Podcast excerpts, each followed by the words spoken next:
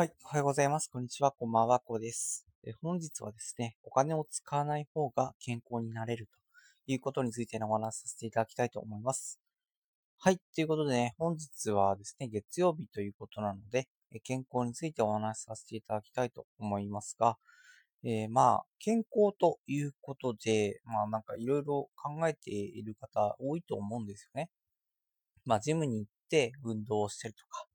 あとサプリメントを飲んで、まあ、健康になったりとか、あと趣味でね、まあなんか頑張ってみて、まあ、健康になるとかっていうことをね、いろいろ考えている方多いと思うんですけど、実はですね、お金を使わない方が健康になれるということがあるんですよね。なんか、あの、ネットニュースにもあったんですけど、まあ、お金を使わない方が、まあ健康になれるよね、ということをね、お話しされていた方がいてですね、まあちょっとその方のちょっと名前がですね、えっ、ー、と、稲垣恵美子さんですかね。えー、その方がですね、まあお金を使わない方が健康になれるということをね、まあちょっと全部の記事をね、読めたわけではないんですけど、まあ、ただ、すごく共感するところがあったのでね、まあ、ぜひね、皆さんに共有させていただきたいと思いまして、本日お話しさせていただきたいと思います。では、まあ、どういったところが共感できるかというところなんですけど、その、お金を使って得られるものって皆さんどんなものを想像されるでしょうか？まあ、例えば外食だったり、で、あとなんかまあ、ジムとか行く人もいますよね。でも、あれなんですよね。お金をかければ、まあ、かけるほど、まあ、いいものを食べれば別なんですけども、普段からお金をかけてしまうと、かなりですね、健康にリスクがあるというところがあるんですね。まあ、例えば、マックとか。マックとかっていうのは、まあ、めちゃくちゃ炭水化物が多いので、まあ、体のね、中で炭水化物がね、消費できなくて、まあ、消費しきれなくてですね、まあ、糖尿病になってしまったりとか。で結構ですね、日本人って、なんか糖分というよりは、なんか炭水化物をね、結構多く取る人種みたいなんですよね。で、それで、結局その炭水化物っていうのは無動糖になるんですけど、まあそういった形でね、流れを理解できない方っていうのは、なかなかね、糖尿病のリスクがあったりとか、そういったことがあるんですね。で、まあその炭水化物って、どういったものに含まれているかというと、まあ皆さんに想像ができるように、パンとか、ご飯とか、麺ですよね。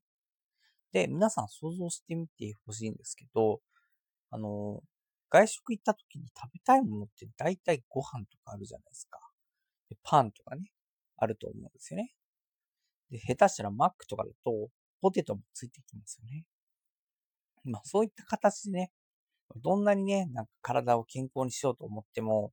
結局取りすぎてしまう栄養分があるというところがあるんで、なかなかね、そういうのに踏み切れなくて、で、まあ、なかなかね、ペットショップもね、まあ、生体販売っていうのを、まあ、なんか中止する流れっていうのが、まず世界でね、できてますけど、まあ、日本はね、そういったものをね、えー、まあ、ほぼ鎖国状態だからかな。まあ、そういったことでね、結構あんまり従わない人というところがあるんですね。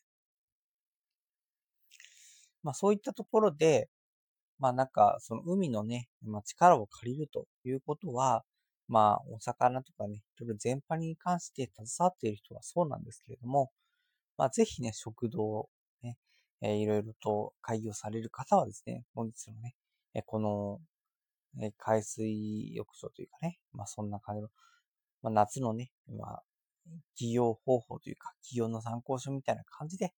まあ、この本を読んでいただければ、あなたの助けになるかなというふうに思いまして、本日お話しさせていただきました。ということでね、本日はこんな感じで終わりにしたいと思いますが、最後にお知らせだけさせてください。えー、本日もですね、ショコさんにね、えー、協力を、まあ、復帰ですね。